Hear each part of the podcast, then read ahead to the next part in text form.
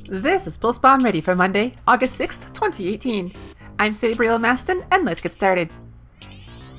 After this weekend, we now know who will be in the Korean Contenders Grand Finals. On Saturday night, Kongdoo Panthera defeated Metabellum 3-1, and Runaway bested Element Mystic also 3-1. Kongdoo Panthera and Runaway are two giants in the Korean Overwatch scene, having appeared multiple times in both Contenders and Apex, the Korean precursor to Contenders. Whoever wins the grand finals, broadcasting late Friday night, will take home $30,000 US. But not only that, the two teams are the original homes to many currently in the Overwatch League. You want to see some of the names of who will be an Owl next season? Definitely check this one out.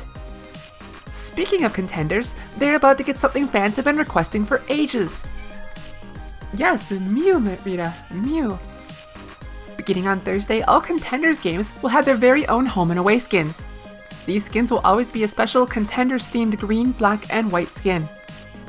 During the regular season, who gets which will be decided by a coin toss, and during playoffs, the higher seeded team will get home colors.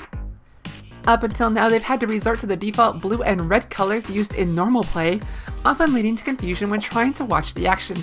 Heck, or even just casting it. It's been a pain.